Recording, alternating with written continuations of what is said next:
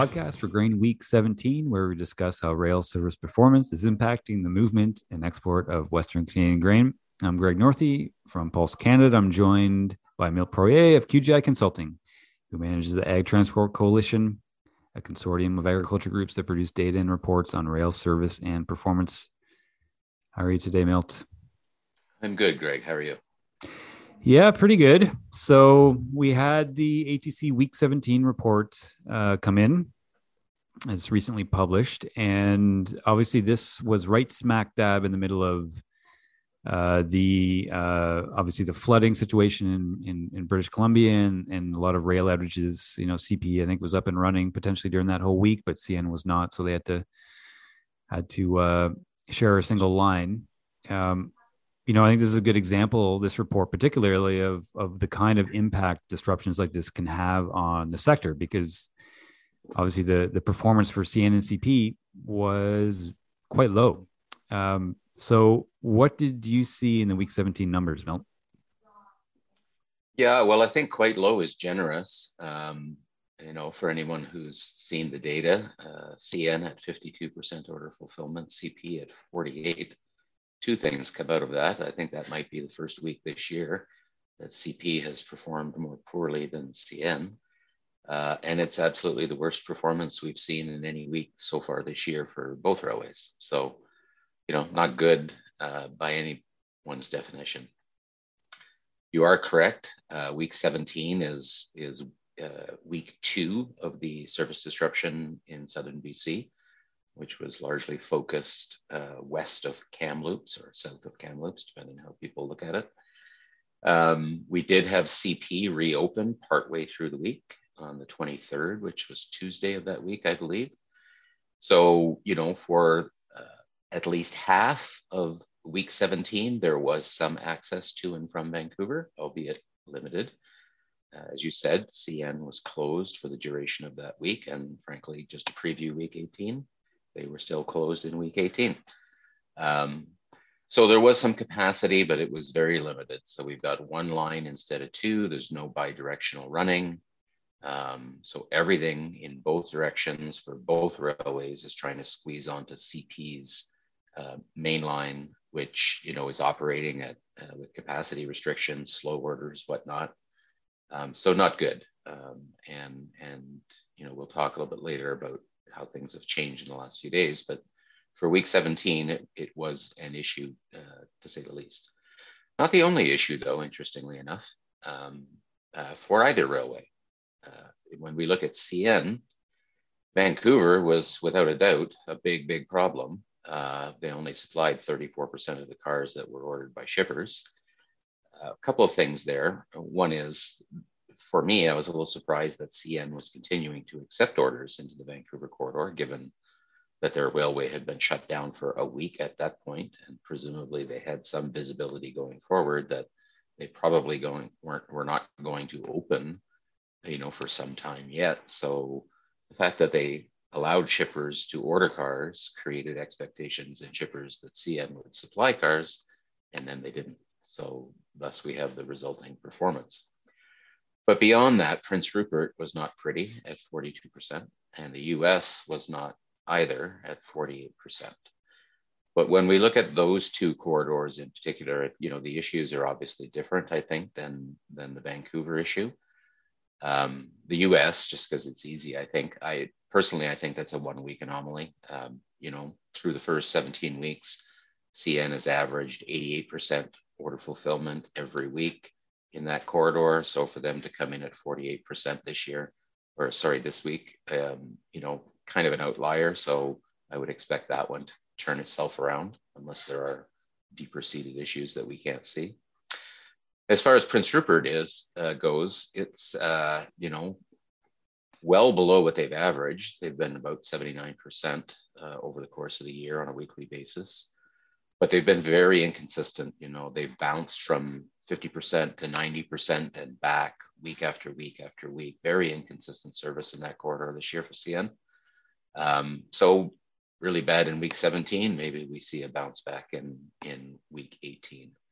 Um, does make you think though that uh, you know trying to divert traffic from Vancouver to Prince Rupert.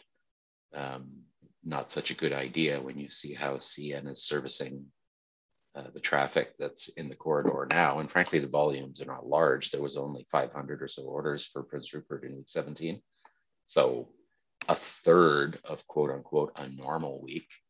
Um, and they couldn't deliver. So to throw more traffic in that corridor to try and take some pressure off Vancouver, I would suggest is, you know, from that perspective alone, probably not a good idea. Moving on to CP, uh, Vancouver was very much the issue. Um, you know, it represents 75% of their outstanding orders coming out of week 17. So that totals about 1,400 or just under 1,400, which is quite a bit. Um, however, interestingly, they also struggled to supply cars for the Thunder Bay corridor, where they only filled about two thirds of the orders that shippers placed. Those difficulties were largely focused on Manitoba shippers, uh, which is where the majority of Thunder Bay orders tend to come from, as much as anything because of geographic proximity.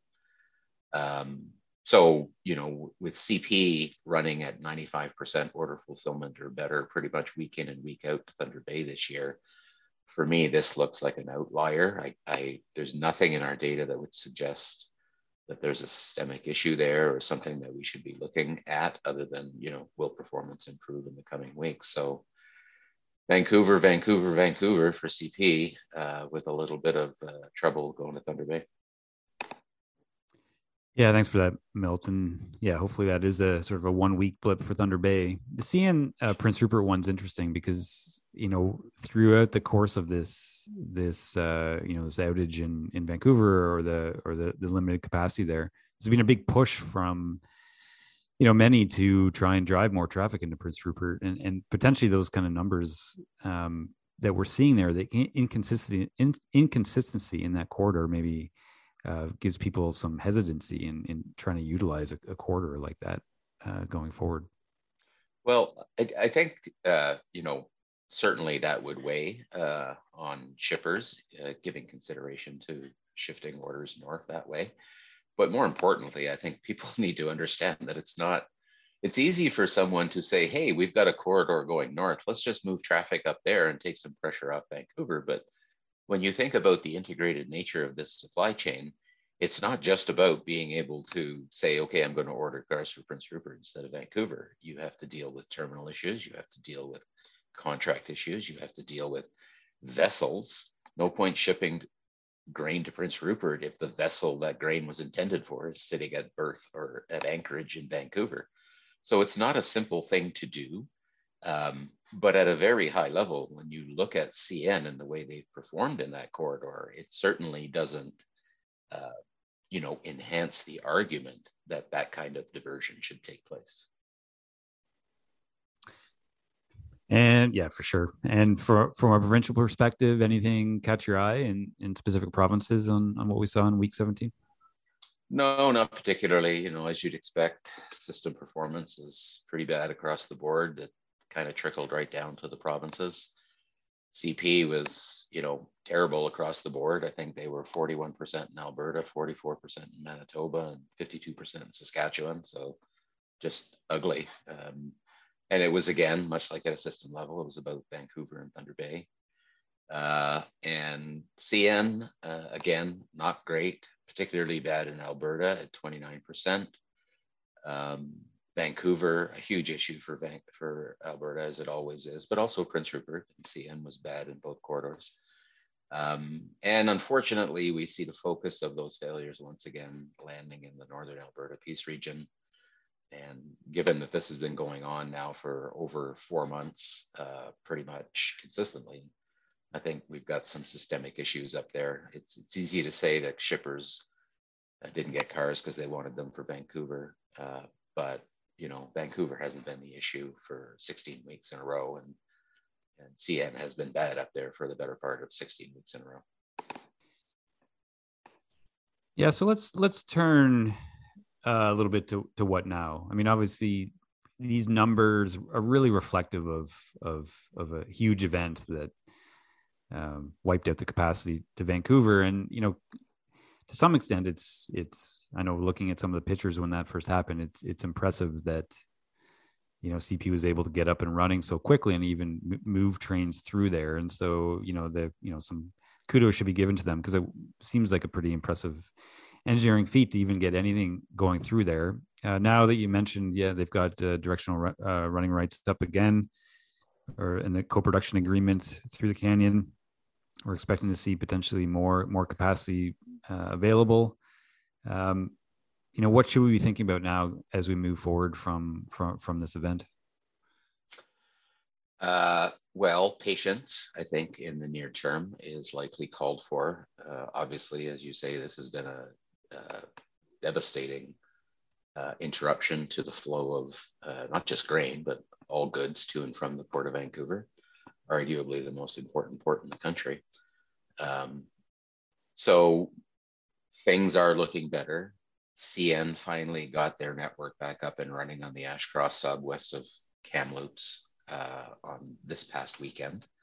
So, for context for our listeners, we just talked about week 17 performance. We're always obviously behind because we're reporting post week.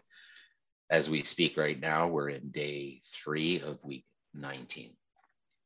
So we'll watch performance through week 18 and then going into 19 to see, you know, that turn into some positive numbers but what we've got is that CN is back. As far as we know, uh, they're still operational.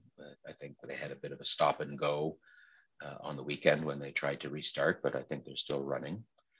So just that, you know, will at least double the throughput capacity um, to and from Vancouver because you now got two lines instead of one. Both lines are, you know, still running at reduced capacity. And I have to believe they both have slow orders because they've effectively made temporary repairs to be able to resume operations.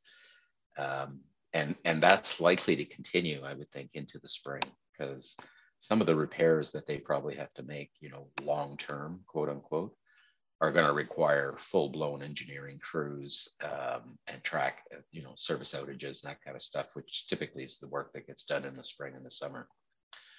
So things are better, uh, but I don't think people should think of them as uh, normal. Um, backlog is going down. We see that for grain. Um, you know, our numbers that we look at every day would say that cars trying to get to Vancouver that have been under load for some time is down to about 2,300 this morning, which is down from a peak of about 4,800 two weeks ago. So definitely some improvement there. Um, you know, and, and grain shippers who probably are the principal audience for that reporting probably look at that and say, you know, we're we're getting to the end of this and things are going to be better. And in part, they're right. I mean, I don't want to rain on anyone's improvement parade, but people need to remember that grain is is only a part of this problem. You know, maybe a third, maybe less. And just to provide some context around that, if we look at you know, another source of reporting, the, the weekly railway performance measures that the railways report to Transport Canada for the week of November 20th to the 26th, um, which roughly corresponds to week 17 for, for the grain week. And when we look at what CP reported for that week, uh, they reported an average of 9,000 cars per day not moving for two days or more on their system. And grain, because in that reporting it's broken down by commodity, was about 30% of that. So this is an issue that goes well beyond grain. And while it's good that grain, uh, the problem seems to be starting to get resolved with the reopening of CN and the movement of trains to and from the port, people need to remember that the world is bigger than grain. You know, we have 80 vessels in the port of Vancouver today uh, between what's at berth and what's at anchorage, and only 24 of those are grain. So, you know, there's that 30% number again. So the railways, you know, kudos to them, but they've got a ways to go. All right. Thanks, Milt. Uh, really interesting and, and definitely something we're going to be watching going forward. Hopefully, uh, hopefully, fingers crossed, everything remains uh, good. Weather conditions hold up, and they can start to move some of these trains. For those of you who would like to see the Ag Transport Coalition reports, you can go to www.agtransportcoalition.com. And we'll talk to you all next week. Bye.